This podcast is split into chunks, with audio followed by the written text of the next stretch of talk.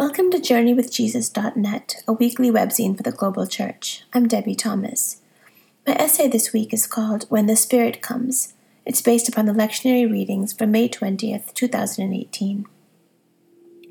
At the church I attend, the lecturers who read scripture passages on Sunday mornings always conclude with an invitation. Hear what the Spirit is saying to God's people, they say, and everyone responds, Thanks be to God. This week we celebrate Pentecost, the birthday of the Church. From the Greek Pentekostos, meaning 50th, Pentecost was a Jewish festival celebrating the spring harvest and the revelation of the law at Mount Sinai. In the Pentecost story St. Luke tells in this week's lectionary, the Holy Spirit descended on 120 believers in Jerusalem. The Spirit empowered them to testify to God's great deeds, emboldened the Apostle Peter to preach to a bewildered crowd of Jewish skeptics, and drew 3,000 converts in one day. It's a birthday story like no other, full of wild details that challenge the imagination tongues of fire, rushing winds, accusations of drunkenness. To put it bluntly, God showed up 50 days after Jesus' resurrection and threw the world a party. But he did more than that. He gave his followers a clear and startling picture of what Christ's body on earth should look like. Hear what the Spirit is saying to God's people is an invitation tailor made for Pentecost. What did the Spirit say on that momentous morning? What did he reveal about God's dream for the church? All of them were filled with the Holy Spirit, Luke writes, and began to speak in other languages as the Spirit gave them ability. At this sound, the crowd gathered and was bewildered because each one heard them speaking in the native language of each. Christians often speak of Pentecost as a reversal of Babel, the Old Testament story in which God divided and scattered human communities by multiplying their languages. But in fact, Pentecost didn't reverse Babel, it perfected and blessed it. When the Holy Spirit came, he did not restore humanity to a common language. He declared all languages holy and equally worthy of God's stories. He wove diversity and inclusiveness into the very fabric of the church. Those of us who speak more than one language might be the best equipped to grasp the import of this divine declaration this miraculous weaving. We understand intuitively that a language holds far more than the sum of its grammar, vocabulary, and syntax. Languages carry the full weight of their respective cultures, histories, psychologies, and spiritualities. To speak one language as opposed to another is to orient oneself differently in the world, to see differently, hear differently, process and punctuate reality differently. There is no such thing as a perfect translation. If this is true, then what does it mean that the Holy Spirit empowered the first Christians to speak in an unmatched diversity of languages? Was God saying, in effect, that His church, from its very inception, needed to honor the boundless variety and creativity of human voices? That He was calling it to proclaim the great deeds of God in every tongue, not because multiculturalism is progressive and fashionable, or because the church is a politically correct institution, but because God's deeds themselves demand such diverse tellings? Could it be that there is no single language on earth that can capture the deeds of God? Here's a detail I cherish about the Pentecost story. When the disciples and their friends began to speak in foreign languages, the crowds gathered outside their meeting place understood them. And this, the fact of their comprehension, was what confused them. They were not confused by the message itself. The message came through with perfect clarity in their respective languages. What the crowds found baffling was that God would condescend to speak to them in their own mother tongues that he would welcome them so intimately, with words and expressions harkening back to their birthplaces, their childhoods, their beloved cities, countries, and cultures of origin, as if to say, This spirit drenched place, this fledgling church, this new body of Christ, is yours. You don't have to feel like outsiders here. We speak your language too. Come in. Come in and feel at home. As Christians, we place great stock in language, in words. Like our Jewish and Muslim brothers and sisters, we are people of the book. We love the creation stories of Genesis, in which God births the very cosmos into existence by speaking.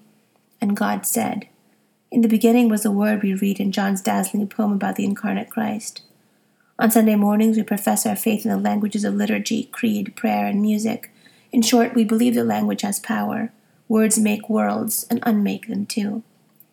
To attempt one language as opposed to another is to make oneself a learner, a servant, a supplicant to speak across barriers of race, ethnicity, gender, religion, culture, denomination, or politics is to challenge stereotype and risk ridicule. It is a brave and disorienting act. How often do we engage in it in our churches? Whether we like it or not, this is what the Holy Spirit required of Christ's frightened disciples on the birthday of the church. Essentially, to stop huddling in their version of sameness and safety, to throw open their doors and windows, to feel the pressure of God's hand against their backs, pour themselves into the streets, and speak. When the Holy Spirit came, silence was no longer possible. They were on fire.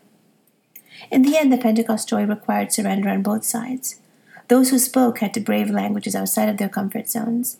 They had to risk vulnerability in the face of difference and do so with no guarantee of welcome.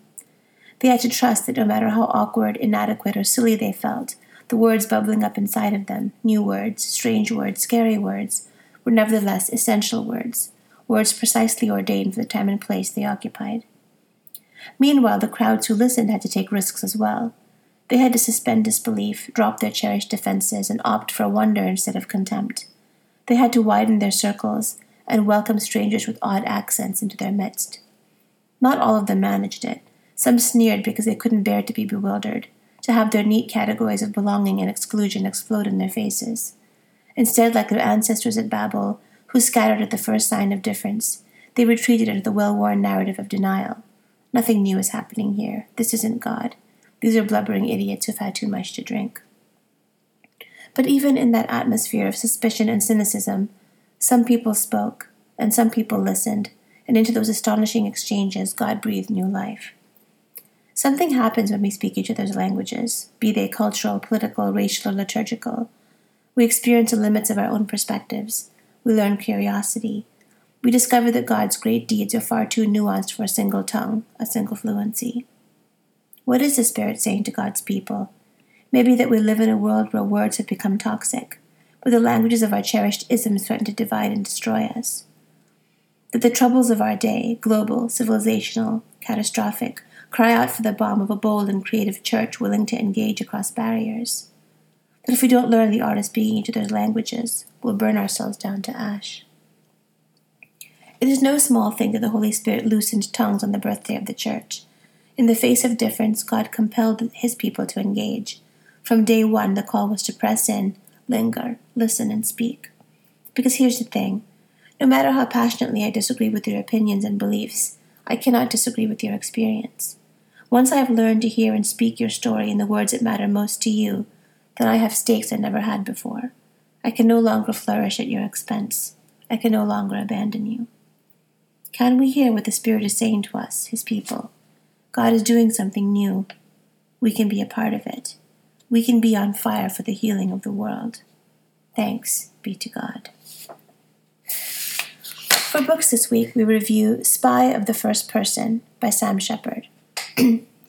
when Sam Shepard died on July 27, 2017, from complications of Lou Gehrig's disease, disease at the age of 73, he was remembered as one of the most influential voices of our time. Once described as the greatest American playwright of his generation, Shepard was also an actor who appeared in 60 films, a screenwriter, memoirist, and director. In 1979, he won the Pulitzer Prize for his play Buried Child. This posthumous novella is the last thing that Shepard wrote. In a brief note at the end of the book, we learn that he began work on the book in 2016, writing the first drafts by hand, since his ALS prevented him from typing. When writing by hand became impossible, he recorded his thoughts, which his family then transcribed. When recording became too laborious, he dictated the remainder of the book. His lifelong friend and fellow artist Patti Smith helped him edit the manuscript, which he reviewed only a few days before he died. In this book, an unnamed narrator shares his memories about family, work, travel, and simple but deeply human observations of all sorts. There are places like New Mexico and New York City, the smells of a Berkeley coffee shop, the sounds of bird song, family members like his grandparents Abra and Jay, immigrants waiting on a corner for some work, a certain model of car from decades gone by, a mere gesture, and a recurring old man on a porch. Is all of this autobiographical? Some of it seems to be. The narrator is definitely sick and receiving treatment. They give me all these tests way out in the desert. Some of these memories bring joy, others pain and sorrow, most of all, they're a poignant mixture of both for the narrator who is near death. There are times that I can't help thinking about the past. I know the present is the place to be. It's always been the place to be. I know I've been recommended by very wise people to stay in the present as much as possible, but the past sometimes presents itself.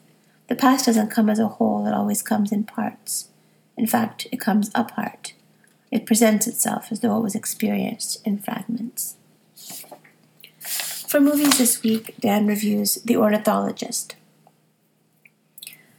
João Pedro Rodrigues wrote and directed the surreal allegory that's loosely based on the life of the 13th century Portuguese Saint, Saint Anthony of Padua.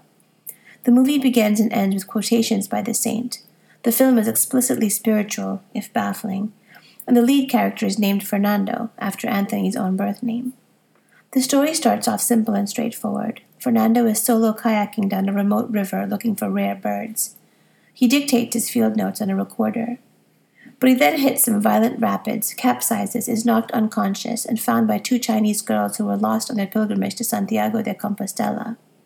When he wakes the next morning, he finds himself strung from a tree wearing only his skivvies. And that's just the beginning. There's a deaf and mute shepherd boy, a wild ritual dance with costumes, torches, and his broken kayak in the center of the circle, a dark train tunnel, an abandoned shrine with a white dove, half naked huntresses on horseback, death, and definitely resurrection. At the end of the story, Fernando, now called Anthony, observes that there are certain things we shouldn't try to understand they come to pass, and we just believe them. In Portuguese, English, Chinese, Mandarin, and Latin, Dan watched this film on Netflix streaming. And finally, for poetry for this Pentecost Sunday, O Comforting Fire of Spirit by Hildegard of Bingen. O comforting fire of spirit, life within the very life of all creation, holy you are in giving life to all. Holy you are in anointing those who are not whole, Holy you are in cleansing a festering wound. O sacred breath, O fire of love, O sweetest taste in my breast, which fills my heart with the fine aroma of virtues. O most pure fountain, through whom it is known that God has united strangers and inquired after the lost. O breastplate of life and hope of uniting all members as one. O sword belt of honor, enfold those who offer blessing. Care for those who are imprisoned by the enemy and dissolve the bonds of those whom divinity wishes to save. O mightiest path which penetrates all, from the height to every earthly abyss, you compose all, you unite all. Through you clouds stream, ether flies, stones gain moisture, waters become streams, and the earth exudes life. You always draw out knowledge, bringing joy through wisdom's inspiration. Therefore, praise be to you, who are the sound of praise and the greatest prize of life who are hope and richest honor, bequeathing the reward of light. Thank you for joining us at journeywithjesus.net for May 20th, 2018. I'm Debbie Thomas.